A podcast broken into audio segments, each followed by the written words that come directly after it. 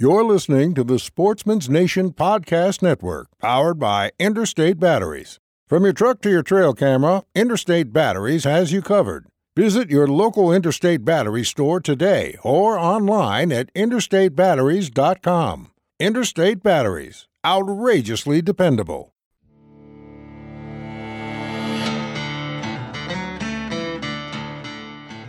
Welcome to the D I Y Sportsman Podcast with your hosts, Garrett Prawl and Boudreaux Boswell. Yeah, spring migration's starting, so we're starting to deal with ducks and geese every dang day and waterfowl migrating back. And yeah, it's been a pain. What's the weather like out there? Is a lot of the snow melted off the mountains yet, or is that not going to be for a couple more months before the, the tops are gone? Not for a couple more months up in the mountains. Yeah, I mean, we're... We just, all our snow down here melted off. It was like fifty-five here today. Um, it's supposed to be in the mid fifties the rest of the time, but I think everything about uh, seven thousand feet and above has probably still got quite a bit of snow on it. Gotcha. Yeah, we're about at that point, too, where we finally, for the first week, I think like earlier this week was the first day in one hundred forty-something days where we had a temperature that was going to hit fifty degrees. So that's exciting. Snow's yeah. It's probably going to be like ninety percent gone, other than like the tall drifts. You know, we still got like the three, four foot drifts at the edge of the driveway, but you're starting to see grass in a lot of places. Yeah, that's the way it is here. We're at like, I think last time I looked, the snowpack, because all of our water comes from snowpack basically, and then they just hold it in reservoirs, and that's what we get drinking water from. I think we were upwards of like two hundred percent um, snowpack in the mountains, so that's good. Does that mean your water bill is going to be lower next summer? Yeah, no. Just means we're not going to be struggling for water like we always are. The only bad thing about it is it, we're just it's like a rapid thaw. So we've gotten some flooding, which I think a lot of people are dealing with right now. But it also means that there's a very short window where I'm going to be able to scout the marsh, where I can actually still walk on the ice, but it's not going to be knee-deep snow. I'm hoping this weekend it'll still be solid enough to walk on, but I have a feeling it's going to be kind of mushy. Yeah, I would imagine once it starts thawing, it's going to go from one extreme to the other pretty quick. It's going to go from snowy to muddy in a heartbeat. Oh, yeah, for sure. Yeah, and I mean, I got I got some big plans this year um, in terms of places I want to scout. I'd like to, I mean, best case scenario, I scout basically three states this spring fairly heavily. Um, I want to... For sure, south, southeast Minnesota for the firearm season. Uh, main reason being I felt like when I was there the last time for just those couple days, I felt like I was so behind. What I wanted to do didn't work, and it would have taken enough scouting to do like plan B that I just decided I'm just going to put it off till the spring.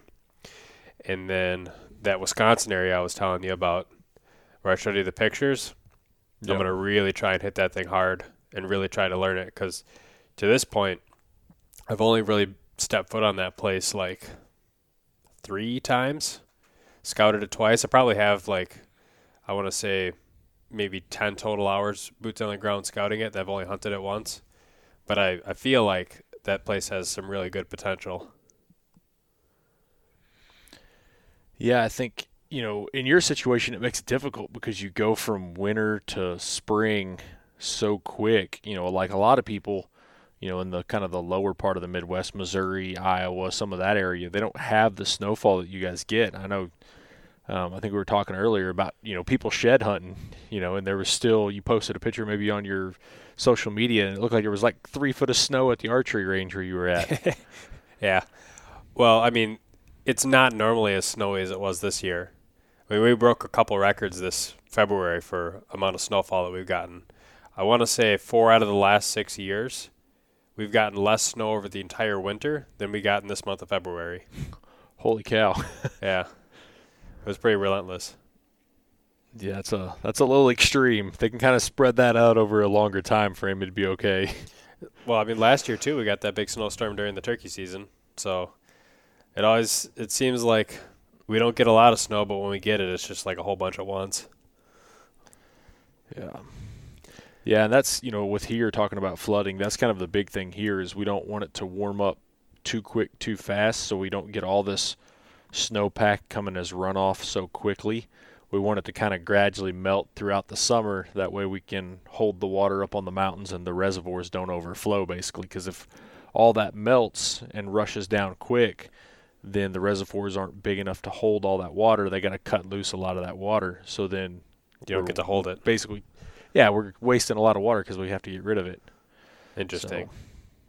And is the reason that they can't hold it just because the, the dams or whatever that they got just aren't built high enough, or you'd risk flooding yeah. the people that are – built, or I guess, are there people that have like houses and stuff, or the restaurants and all that kind of stuff around the reservoirs, or is it try to they try to keep it more like pristine since it's drinking water use? More pristine just because it's drinking water use. Like you can't use um, gas powered engines. I think some of them don't even allow you to put boats in, uh, but you can fish from the bank, no swimming, things like that.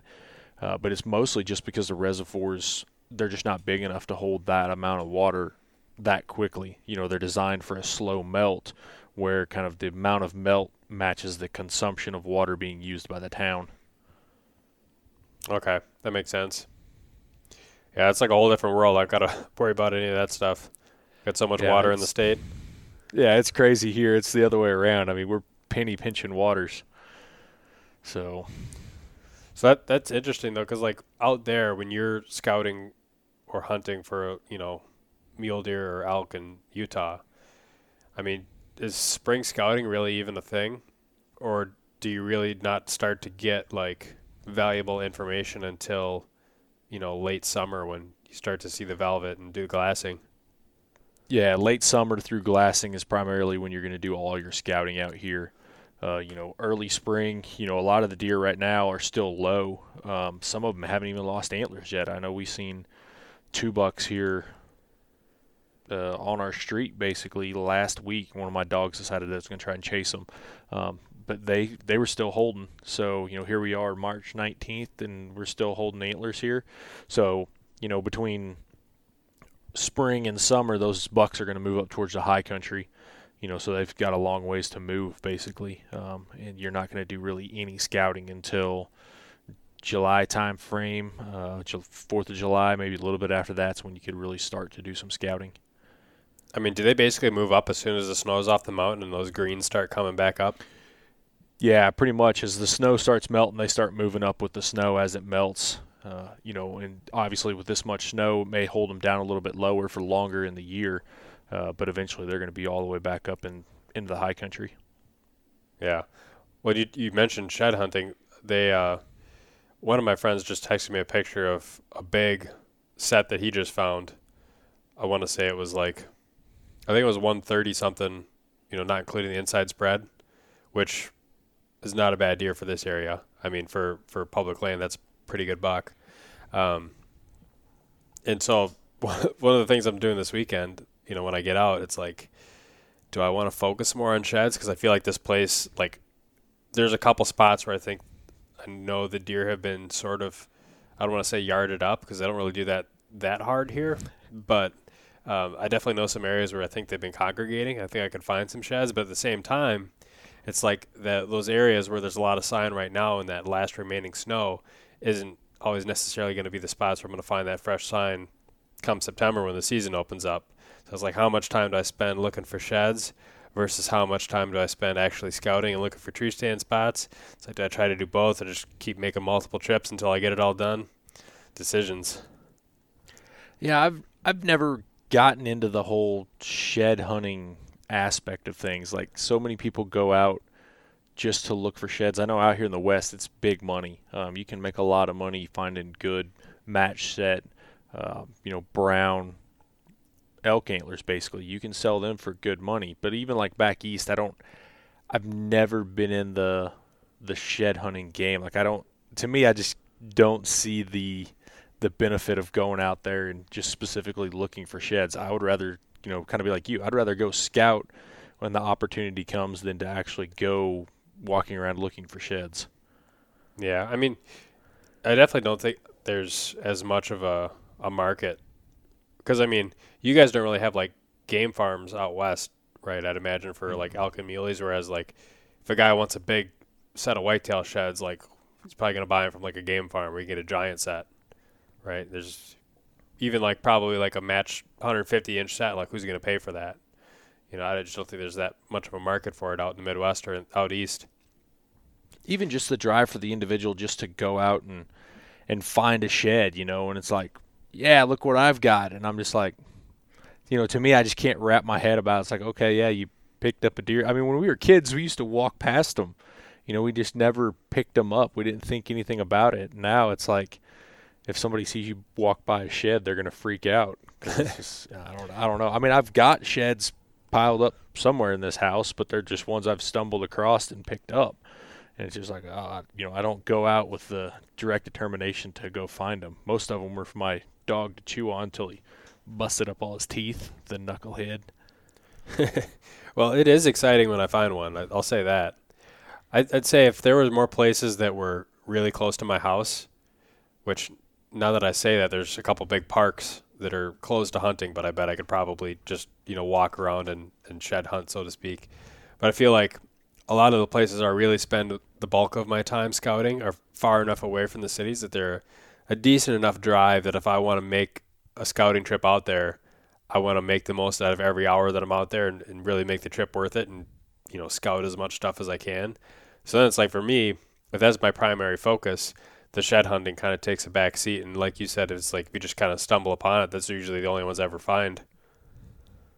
Yeah. I don't think I've ever, I think maybe in college a couple of times, a couple of buddies and I went out for dedicated, like walking around looking for sheds, and I, I never found anything, you know, but there's so many times like I'm just turkey hunting or doing whatever. And then you stumble across a shed. I think the biggest shed I ever found was we were coyote hunting and ended up shooting a coyote, and like two feet in front of this coyote was just a massive, like non-typical, I think it had like eight points on the one side that I found. I was like, wow, that's crazy. You know, literally just killed a coyote three feet from this shed. And if I hadn't shot the coyote, probably never would have found that shed. Huh. The biggest one I found was in July. I posted a picture of that one on, you, I probably showed you a picture of that one. That one was, it was strange because it didn't even, it was still in like pristine condition. You know, it looked just as if you would have found it in like February or March, but it was July. That was crazy. Just literally almost stepped on it too, just walking through the woods. That's how that one happened. Yeah, like I wonder how many, how many sheds people walk by and don't see. Like I, you know, so they do this thing in the, in this bird community, I guess, um, based off wind farms, right?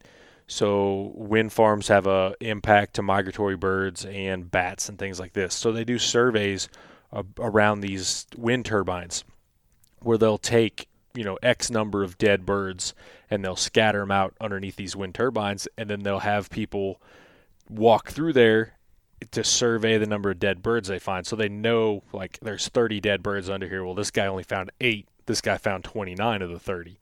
Um, so they kind of get an idea of how well the people are actually surveying the sites. I wonder if you did something like that for shed hunters. Like, what's the percentage of sheds they're actually going to find to sheds that are out there? Yeah, that's interesting. I know for sure mine would be super low. I, I feel, I, like, I just don't, I don't have an eye. I don't know if I don't have an eye for it, but I definitely, I don't think, because it's not the main focus usually of why I'm out there, I'm sure I just glance over like a ton, because a lot of times when I'm walking, I'm just like speed walking through an area and just covering ground, and uh I'll slow down if I find like a bed or something and try to figure it out. But it's like, man, I just walk like four hundred yards and I didn't even like, I wasn't even aware of my surroundings really that much. It's like, I wonder, yeah, you know, like I'm looking for, I'm looking at like the terrain of the land. I'm looking at like for rubs. I'm looking at trees possibly to hunt from. What type of tree? You know, am I in a mixed hardwood that has more oaks or more hickories? And like you said, you'll be four hundred yards into it and you're like, you know, I never looked at the ground a single time between here and where I just came from. And so to me, I'm like, uh, my percentage would be extremely, extremely low. Like less than ten percent would be my guess. Yeah, but I bet if you were actually looking for them, like if you made a dedicated trip just to look for sheds, I bet there's a learning curve, and I bet there's some people that are definitely a lot better than it, at it than others. But I bet you do oh, pretty, yeah. pretty well. I mean, it'd be like, you know, walking through the the woods and looking for deer beds. You know, obviously that takes a, a certain eye to pick out the depression, you know, the leaves basically flattened out in that certain spot, whereas most people would walk right by it and never see it. You know, so you're just trying to key your eye into looking for those abnormalities, you know, like the tine sticking up, a pointed object, you know, the color of it.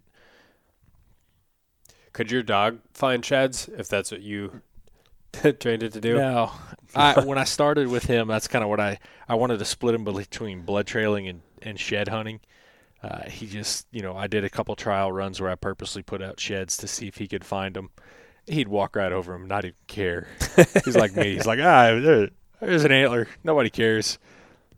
That's funny. So he, he took to blood trailing a lot better, which for me was – that was the good thing. Now, when, you, when you're in that Missouri type of habitat, when would you stumble upon them? Was it just kind of random or like yeah, the no real so, rhyme or reason? Yeah, for the most part, when I was a kid, we found most all of them when we were bucking hay bales in the summer. Um, you know, you'd pick up a square bale that'd have a shed in it, or you would find, you know, a shed laying in the after the cut, basically. And you're like, oh, hey, there's a shed. You know, no big deal. Um, you know, a lot of them are in the kind of the thick cedar areas that we found, um, and then some just randomly uh, craziest places in the world. I remember one time we found one in the middle of the driveway. It's like, how does that even happen? I guess he jumped the fence and jarred it loose, but, you know.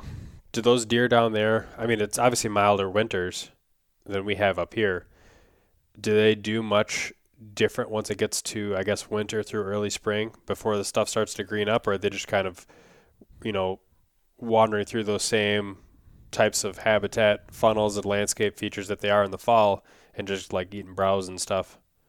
Yeah, sometimes it seems like they they visit more the the pasture land, so the kind of the greener where the sun does get it, you know, it'll help green that stuff up even in the winter.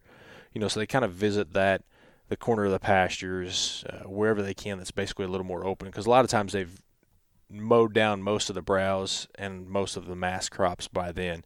So they're going wherever they can, you know, to try to find open areas where sunlight's getting to the, whether it be the forest floor or to, you know, a pasture to try to green it up a little bit.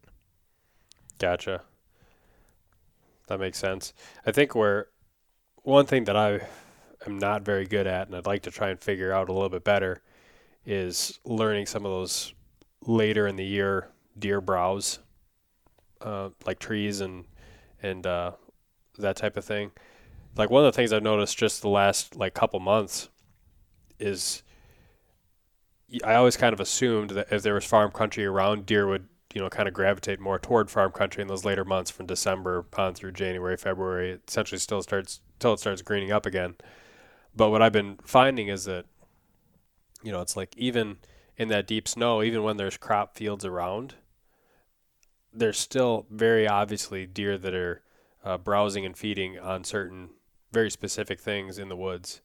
Um, and some of those scouting pictures I sent you, if you look at those pictures and see where the tracks are kind of congregated, you can, it almost looks like there's like a bedding spot where it looks just like that, like pounded down, but there's clearly no bed in the, the pictures. It's just, okay, that's obviously a, a late season food source, whether it's, you know, that specific species of tree or whether it's something that's special about it that, that really draws those deer in, and just trying to figure out if those are perpetual things where, you know, if I find a deer feeding on that in January, February, am I going to find that same thing feeding on the same type of tree, or maybe even feeding on those specific trees that you see a lot of that congregation, a lot of those tracks in like, you know, February, early March, what we're seeing now.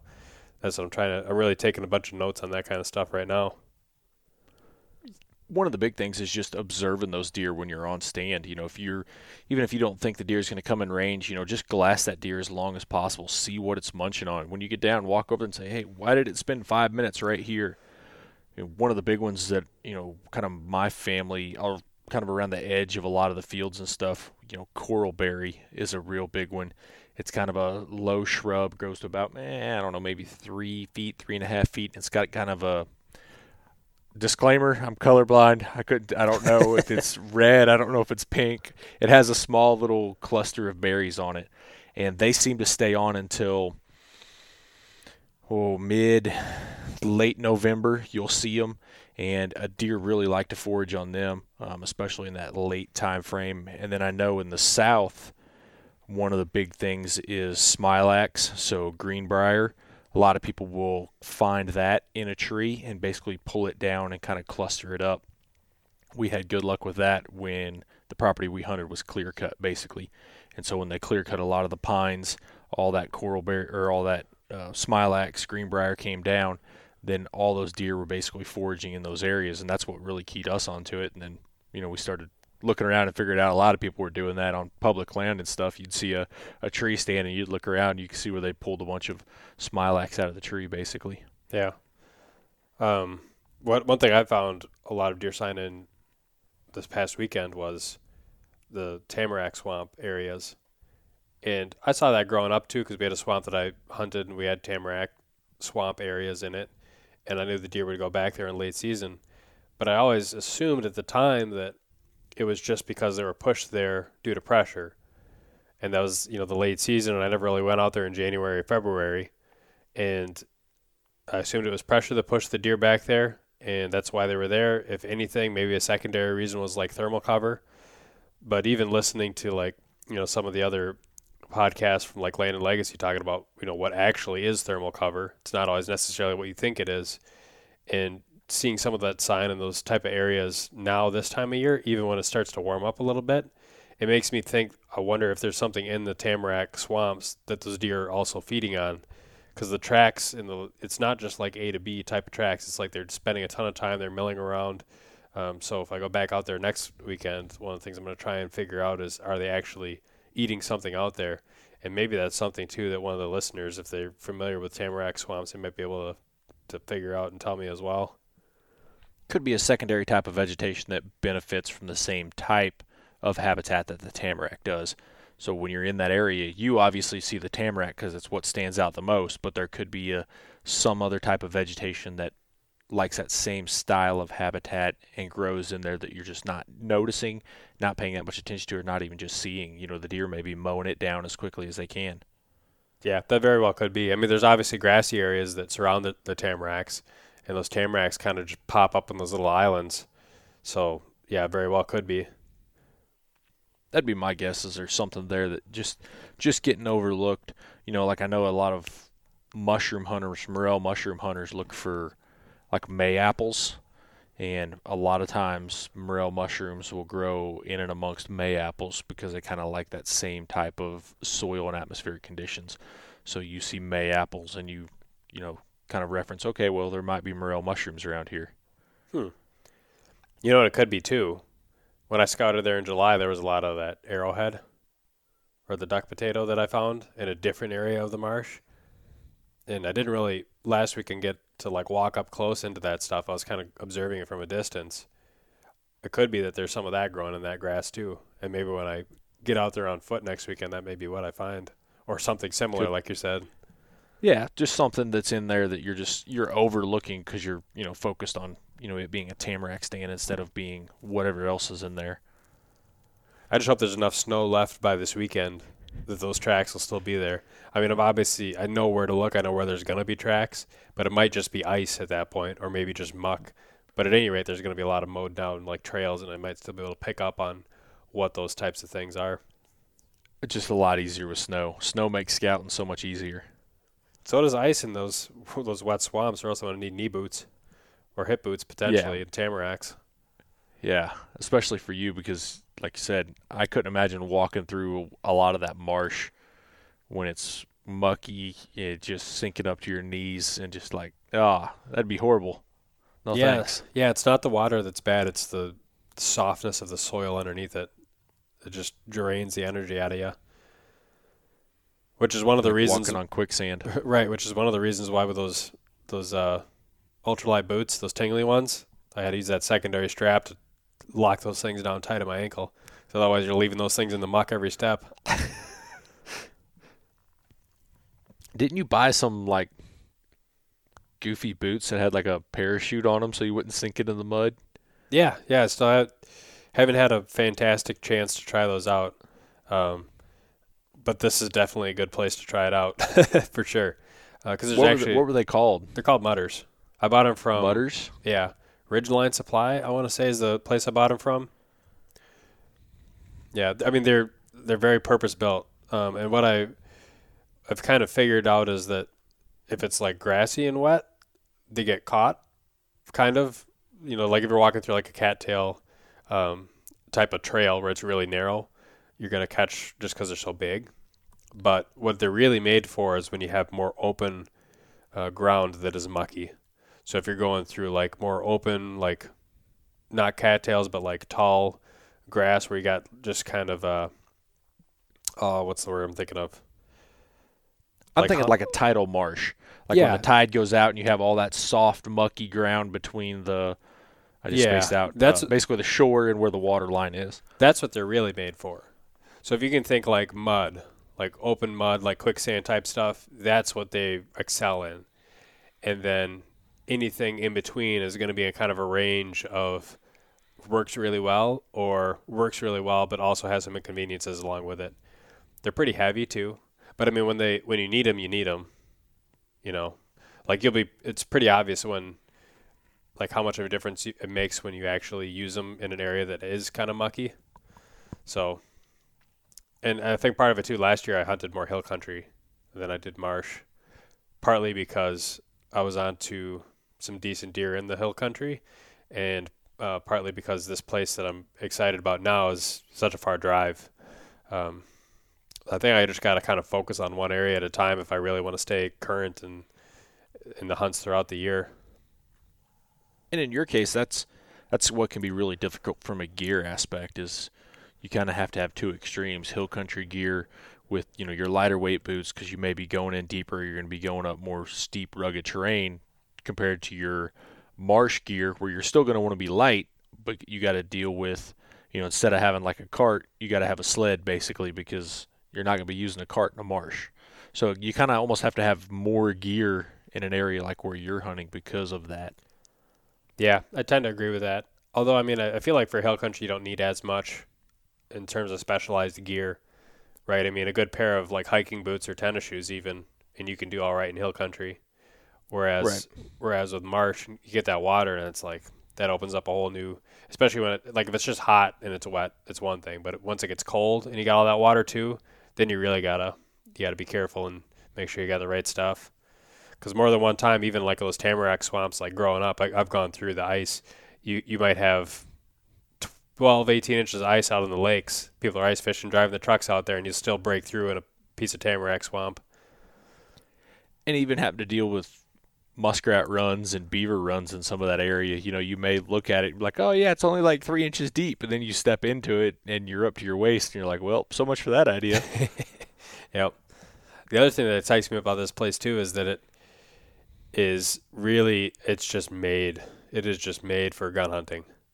Like there's just like some of the areas where you have the access routes and you have that the access routes are always in the high ground, right? The high areas where you got the uh, the clear cuts that are growing up and you got the oak trees and and all this and that, and you got the access trails, and then they're surrounded by the marshes and they're surrounded by kind of that low like timbered swamps too. And a lot of those timbered swamps are surrounded by uh, kind of the more open marshes. So there's areas in those swamp transitions where you can just get like twenty-five, thirty feet up in a tamarack tree and basically have like a two hundred yard radius around that tree that's just like loaded with access or uh, escape trails from that high ground that the deer are going to be using. And uh, that's interesting. And my fiance is playing around with the idea of of doing a hunt this fall too.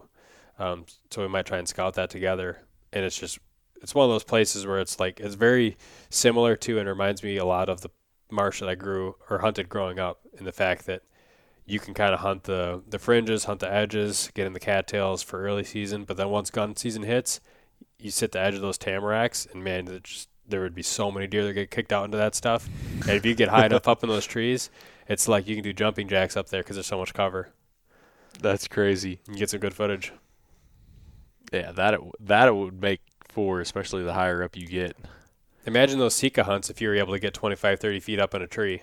Ah, man, it'd be nuts. That's what I, that's the only thing I could relate it to is, yeah, most of the time you can only get four feet up off the ground, and that's about it. And so you, you extended your visibility range from twelve feet to fifteen feet, basically. Yep. Yeah. So then the other thing too is trying to figure out what's going to be the most ideal spots for like observation type sits. So there's like a couple areas where I've been kind of looking for water access, whether it's like a creek or um, even like a flooded like duck pond almost area, places where I can access in and then access from the water to kind of minimize the scent, put the trail camera right up on the first high ground. So I'm not really getting scent in the area on the ground too much, um, and potentially not even crossing any of those deer trails. And then also areas like that where I can just pop up out of the stream, get on a, a tall tree that's right next to that water, and then be able to glass on some of the areas, which granted, think, once once the summer hits, it's going to be kind of tough with just the foliage that pops up at that point, but still trying to just piece together those those different locations. Yeah, to me that's something that's always I've always hated is like you find a good observation tree and you're like, yeah, I think this is going to be a great spot. Then you climb up there in the winter and it's not what you thought it was, because you looked at it in the summer and there was all this foliage on and you're like, oh yeah, I think I can, uh, I think I can see good from that tree. And then you hunt it just as an observation stand and you see like forty yards and you're like, what, how did I miss this that bad? Yep. Yeah, it's tough. And, um, I was, I was actually just on a podcast with some guys that made kind of that same point about how things look so different now this time of year than they do in the fall. Even Night even from early season to late season, you're hunting fifteen feet up in the tree early season, and you can see twenty yards. You can get away with a whole bunch of movement and noise. And it's like late season, polar opposite. You can see two hundred yards, and you tap your release against the bow, and you can hear a, a whole herd of them just taking off four hundred yards away. I remember, I remember when I started hunting in Virginia, holly trees were new to me, and so they're green all year round. And so like you see all this green in the summer and you're like, oh yeah, this is a great spot. But what you're, you're not picking out is the individual holly trees. And you get up there in the winter and all these holly trees are still green with all their leaves on them. And it's like, man, you can't see forty yards. And I remember there was a guy there one time that told me, he's like, man, holly trees are ninety percent air. You can just shoot right through them. No problem. I was like, what? It's like, this doesn't make sense. So every time I see a holly tree, that's what I think is ninety percent air. We got buckthorn that holds onto its green leaves for quite a while. There's some areas where it's an invasive species, and there's some areas where it's it's pretty dense. And when it gets dense, it gets really dense, and it's tough to walk through. I don't know if you have that in Missouri or had that in Missouri or what Virginia kind of, at all. You said buckthorn? Yeah, buckthorn is what it's called. I don't know if it has Carolina buckthorn or, I mean, I don't know. I, I know there's like Carolina buckthorn, you know, kind of down in the south, but I don't remember. It doesn't, if I remember right, it doesn't hold its leaves that long. You know, it's a smaller tree shrub, six to eight feet maybe. Well, I can tell you like mid-October, late October, it's still got green leaves on it. Um, because that, that metro hunt that I did, the point that I hunted on was just choked down with it, and I had to basically just make like an eight-foot tall mountain of of uh, buckthorn that I cut down just to be able to get a couple shooting lanes. Mid-October in most of the Midwest, everything's probably still green at that point. Oh, not for us. Yeah. That's what I was thinking. I was like, man, when we were hunting in Missouri last year, it was pretty green. And then I think the week you came down is when everything started to turn and fall. Yeah, we pretty much like, man. we pretty much had no leaves in the trees by that point. Yeah. Up in Minnesota. Mid-October and still green.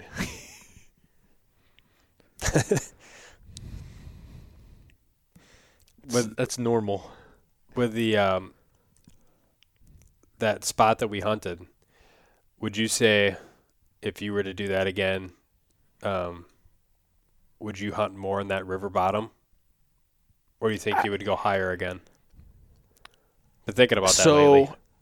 I think there was a really interesting transition point uh, when when you were there and we hunted that. Even you know the week I hunted before you got there. I think most of the deer were high.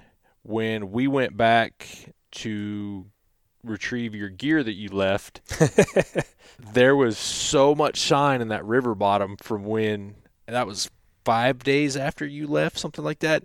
The shine in that river bottom skyrocketed. Um, and I think, I think that was just an increase of deer movement.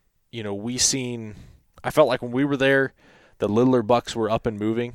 And then kind of the, that last couple days I hunted, I had three, three good bucks I passed on. Well, there was one that was two that were three and a half years old and one that was two and a half years old that I passed on. And I just felt like maybe that was the timing when the rut really kicked up. And I think that river bottom would have been really good that, you know, first week of gun season, basically when, you know, the week after you left. Yeah. Figures. Time to so run. I, I think, I think there's a transition point when most of those deer, you know, maybe not most of the deer, maybe the bucks go from being that kind of, you know, upper hardwood forest, mixed hardwood forest, down into that thicker river bottom. Because just looking at that river bottom, to me, it just looked really good. It was thick, you know, a lot of low vegetation that was four feet and below, sparse trees, some cedars in there as well. It just looked really good to me. Yeah, well, I, I felt like I saw a lot of sign too. Obvi- probably not as much, obviously, as what you're saying you saw a few days later, but I felt like there was still a decent amount of sign down there, but there was also sign up top. And I wonder if, too, that just those few days later, maybe that increase in deer movement, maybe it was happening there. Maybe it was happening on the hilltops, too. Maybe it's just more concentrated because those areas tend to have, like, their corridors, right? So they may tend, as this overall amount of sign in the woods increases, you're going to notice it the most right there. Could be. And it could be that that was mainly an evening spot, you know, kind of with the thermals coming down in the evening, those bucks were running out that river bottom, you know, towards those pastures, you know, and being able to scent check pretty much anything that was around by running that river bottom because it was, you know, the cold air was settling in and bringing all that stuff down into that bottom. Yeah, or first thing in the morning before that sun hits the valley. Right. I was, I was almost thinking if you could, I mean, some of those spots that there was a lot of sign, almost like directly even straight down from where I was. So I was almost thinking you could have two trees ready to go.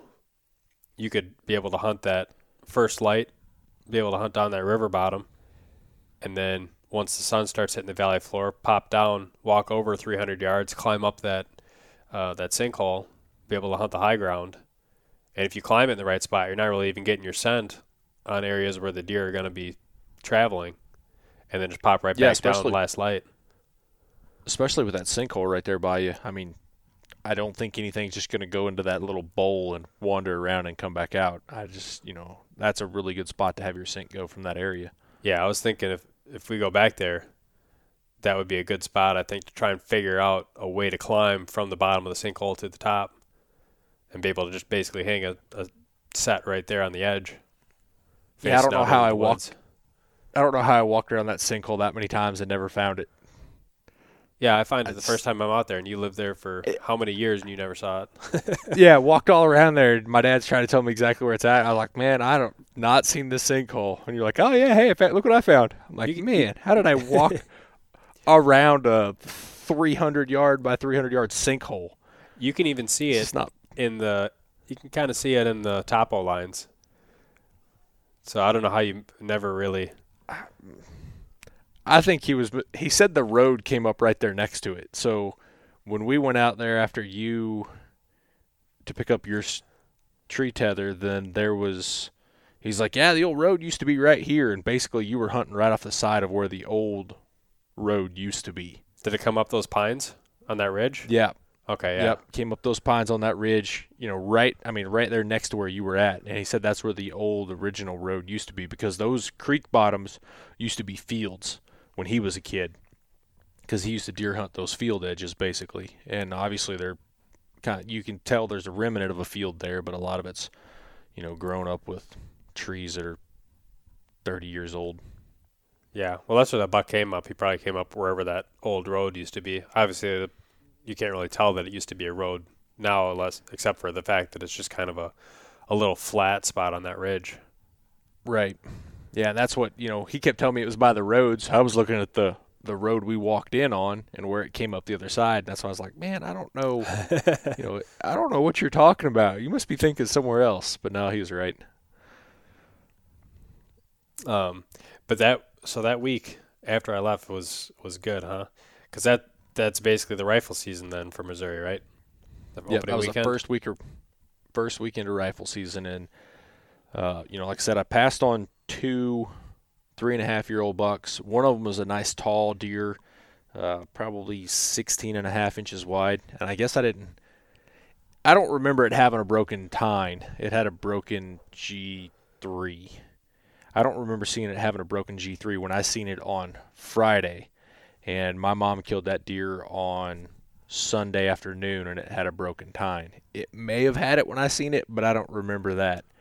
Uh, and it was it was a pretty good deer, and it was cruising along the edge of kind of the food plots, staying in that thicker timber, you know, right along the edge, checking those those fields. And I, all three of those bucks came through when I was there on Friday within forty-five minutes of each other, and they were all cruising. So, and remind me again that you can, if you hunt the rifle season, you got to buy the firearm tag. You can't hunt it with the bow tag, and vice versa. You can you can hunt the um, the bow season with the bow tag, but obviously not with the firearm tag. So if you were to hunt through both seasons, you'd have to buy both tags. Yes. Were they, which sucks. Were they two twenty a piece? Or yeah, something? two twenty-five, I think. Okay. Yeah, so if you're going to do rifle season, you got to buy a rifle tag and hunt in rifle season with that tag. You can use a bow during rifle season, whereas if you're bow hunting, you can bow hunt up to gun season and then after gun season with that tag. Gotcha. So then the um, the only thing with that is that week that's probably pretty good is like still the week that it's generally pretty good, like in every other state in the upper Midwest. Like that would be what I'm thinking too. It'd be like ideal time if we took a if I took a trip out to North Dakota. Like that's about the time frame I'd want to go out there too. Yeah, I agree with that. And I think it's in Missouri. It's always the second weekend in November. So that always tends to fall around the fourteenth, except for next year, twenty twenty. I think it falls later somehow. Um, I'm not sure. It comes out kind of weird, but it falls a little bit later. Like it starts maybe the twentieth. I'm not even sure, but I think it's something like that. It falls later in twenty twenty. Yeah, so I have to ca- get my calendar out and look. Because if it falls later in Missouri, it means it probably falls later in the Dakotas too. Because that, uh, I think it's the same weekend over there. And you have to draw to get a tag out there. And I looked at the draw odds for non-residents. It seemed like it was pretty astronomical to try and draw a firearm tag out there as a non-resident. But the the archery tags are much easier. So you'd want to hunt ideally in that type of a state right up to the beginning edge of that gun season. And you probably have a pretty good rut hunt. I was looking at maybe going to Montana and hunting some of their small populations of whitetail up there this year. Uh, I had a coworker of mine take his kids up there last year, and over the weekend they ended up killing two pretty good bucks. I think one was like a one fifty and one was like a one thirty. You know, and they just went up there blind. It was like, yeah, this looks like a good spot. Oh, the rifle season so lasts like killing... six weeks. Yeah. They ended up killing some pretty good deer. Yeah, I looked into that too after I watched enough of the the Randy Newberg hunts out in Montana. I just can't get over driving across the entire state of North Dakota where I can get like a two hundred fifty dollars tag to pay six hundred dollars for a tag in Montana. Yeah. Yeah, I don't I don't blame you there. That's that's kind of a no-brainer is why I drive. That's like what they always say here, why walk past elk to try to find elk? So you might as well stop at them and hunt them. Speaking of uh, Colorado, they changed the uh, the regulations slightly. So when we applied this year to get our, our tags, like I didn't even buy a tag yet. I just applied for mule deer, and I'll buy the over-the-counter elk tag. You had to get a small game license just to be able to like put your name in. So now I got a small game license that just arrived in the mail for for Colorado. So I guess I can shoot a grouse when we're out there. Yeah, it's a big debate between a lot of the states out west here is, do you pay for all your tags up front when you apply and then get your money refunded if you don't draw, or do you have to buy a small game or a combination fishing and hunting license basically to be able to apply, or do you just put five dollars in and then when you draw you draw? And so it's kind of interesting how all the different states out here work on that. And I know I think Kafaro Cast did a podcast with uh, one of the guys from the Colorado Parks and Wildlife, and they talked about how much money they lost when they had to refund people's money previously. Like you paid for your tags and then they refunded the money. They actually ended up losing money because of that, because when they had the money, they didn't make enough interest, and then they had to pay the bank to refund the money. Or I don't know. It was crazy, and it was amazing the num- amount of money they lost doing huh, that. Interesting. So I think that's why they they changed it to a you have to purchase a small game license or a combination fishing license to be able to uh, apply. I think that's the way it is here in Utah as well. I think you have to have a valid license to apply. And it's really weird in Utah because the way you can do it, as long as you have a license when you apply, and then if you draw, you have to renew it, or so you have to buy a new one. Whereas if you don't draw, you don't have to buy a new one. So you can actually apply twice on one hunting license in Utah. Hmm. I can definitely understand how it makes sense that a state would want to have you put some skin in the game by buying some type of a license, or just jack up a really high application fee that doesn't get refunded. Like you see some of those states where you end up spending one hundred fifty bucks just to get a point. Because, yeah, I could see it even sense. even from the administrative cost standpoint of having somebody have to go through and refund the money. Like, that's going to cost whoever's sitting behind the desk their time. I could see it how they could lose money. You, to think about it as to, you know, obviously you want them to invest in wildlife even if they're not necessarily hunting wildlife, because everybody says hunting is conservation. So you want you want them to have to kind of invest a certain amount of money to be able to apply to hunt the wildlife, but there's a point where it's going to start discouraging people, because I think Colorado's, like, their big five species or whatever it is, like for their bighorn sheep, if I remember right in that podcast, the number of applicants went up by like three hundred and something percent for their bighorn sheep tag because it was so cheap and easy to apply for that now everybody and their brother applied for it. Hmm. What would you think about more like Midwestern type states doing some type of application or draw system, like Iowa, for example, or like North Dakota's firearm season, versus just having over the counter for everybody?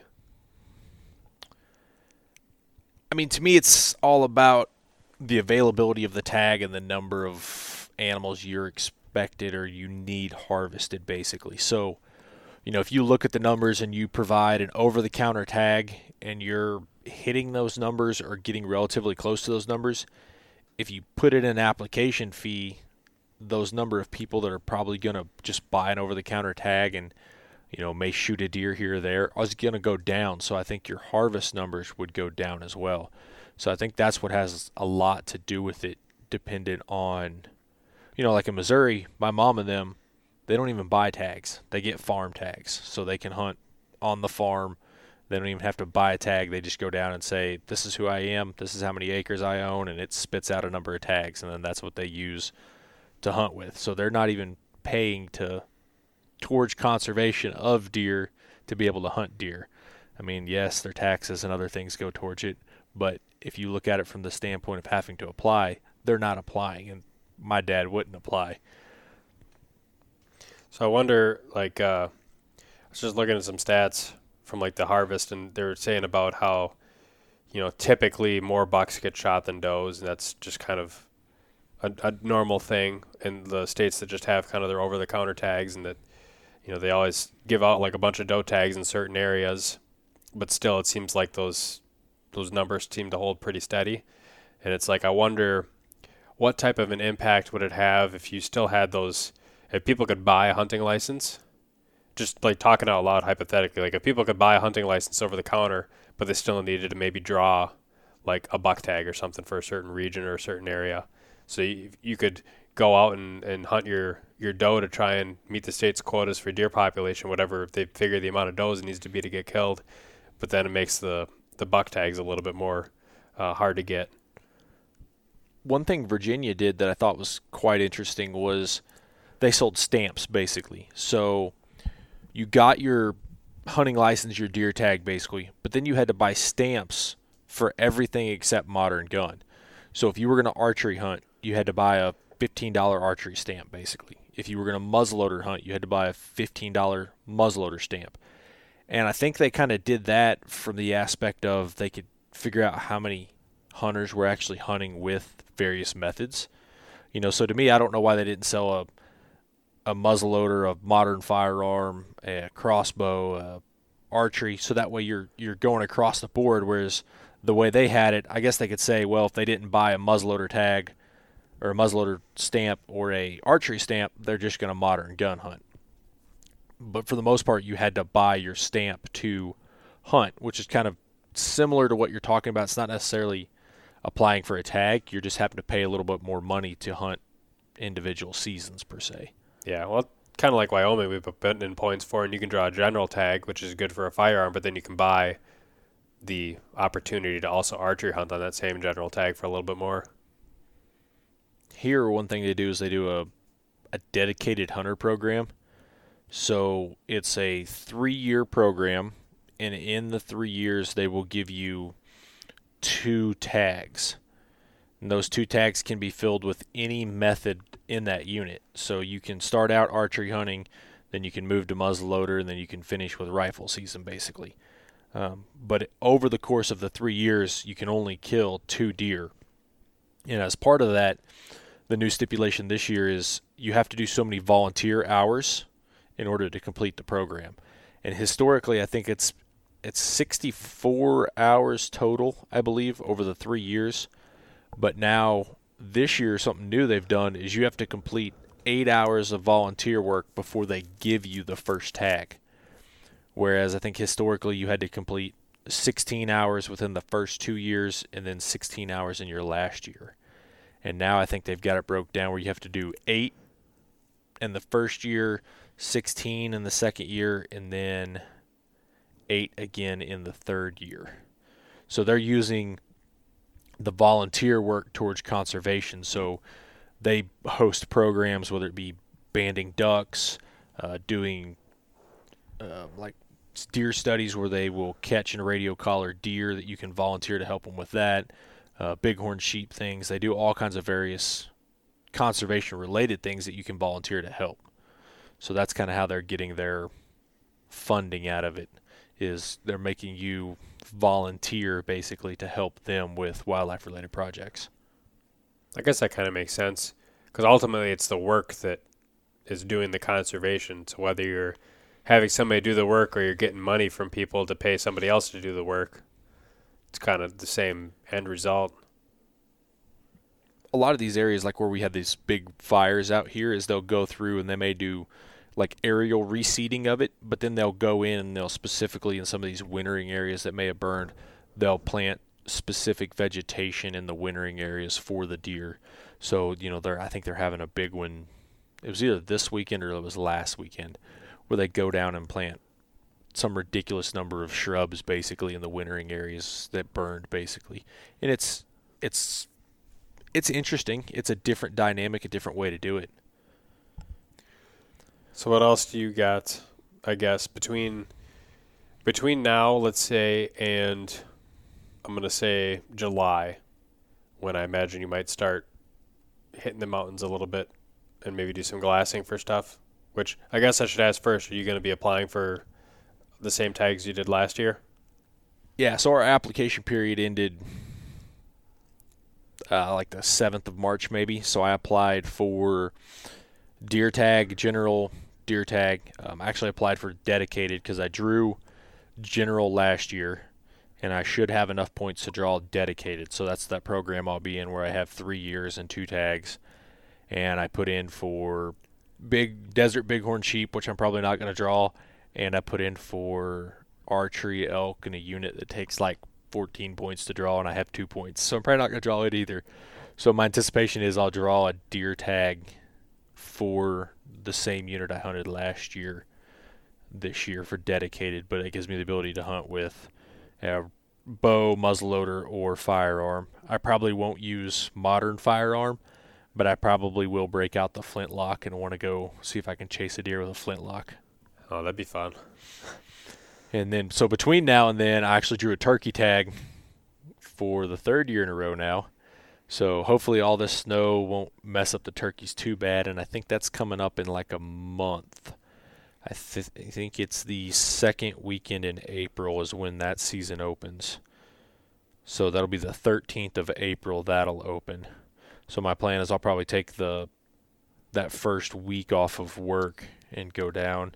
I drew the southern unit tag, so it's about about two hours from here will get me into that unit. So that's typically kind of where I go, is I'll go and spend a, spend a week down there chasing turkeys. I haven't figured out if I'm going to go recurve, bow, or shotgun yet. So, well, you didn't. That's still all. You didn't kill one last year, right? So no, I only I only got to hunt two days last year on that. So a little bit better odds if you had a week. Spend a little, for sure. Yes, spend a little more time. You know, last time it was opening weekend, so there was quite a few people around for being a draw unit. So hopefully, you know, hunting in during the weekday will really relax that a little bit, and there won't be as much pressure on the birds. Yeah, mid-April's where our first season opens up to, and then pretty much the entire month of May I got as many tags as I want to buy for Wisconsin. So that's when the usually when my turkey hunting really starts heating up is when everybody else's season is pretty much over. Outside of turkey, you got anything anything else, any scouting, anything like that you're you're looking forward to, say, between now and September, October? Um, we'll be going, so I guess not hunting related specifically, but um, in a couple of weeks I'm going out to Lake Erie on a walleye fishing trip with my dad, a couple other relatives, and then um, going to the Boundary Waters Memorial Day weekend, and probably at least one or two more times after that. And I'm going to scramble to try and build a a teepee shelter, teepee t- style shelter before that happens, and buy a stove to be able to run inside of it. Um, of course, we might get like eighty degree temperatures like we did last year, and then obviously the stove would not be worth it, but uh, I'll need it eventually for Colorado, so I'm going to try and build it for that. And then, yeah, scouting is just gonna, scouting and turkey hunting are going to be the two biggest things. So I'm going to try and get as much, as many hours in the woods this weekend as I can scouting that marsh before the ice melts. Hopefully, fingers crossed that it won't be melted too much to walk on. And then once kind of this whole period of melt and runoff and mud kind of dries up, then I want to do my scouting trip down in southeast Minnesota and pound those woods and, and run the hills and, and try and pick out some good ambush points for that firearm season. So did I hear you and say you're going to build a teepee for Colorado? Are you bailing on the hammock camping? Yeah, because we're only going to have two guys most likely this year. So it's like, well, we could have one guy bring a, a hammock setup and the other guy bring basically like his own tent. Or it just makes more sense logistically to just have the teepee shelter, bring the stove, and just share the weight between the both of us. I still like the hammock for sleeping solo, but it's like logistically it just makes more sense. The problem out here is, I don't know, maybe I guess you could probably find trees that are close enough to deal with. Because my biggest thing out here is you can't hardly find ground flat enough for a a decent tent, or like in your situation, a, a two-man tar- tarp or teepee. You know, it's hard to find that flat of an area. A lot of times you're kicking out a deer bed. And so that's kind of where I went towards just the bivvy sack, is I'll just slide in a bivvy sack and lay in a deer bed if I have to. Yeah, it can be tough in the area that we're going to to find flat enough spot, but usually we find something that's at least serviceable.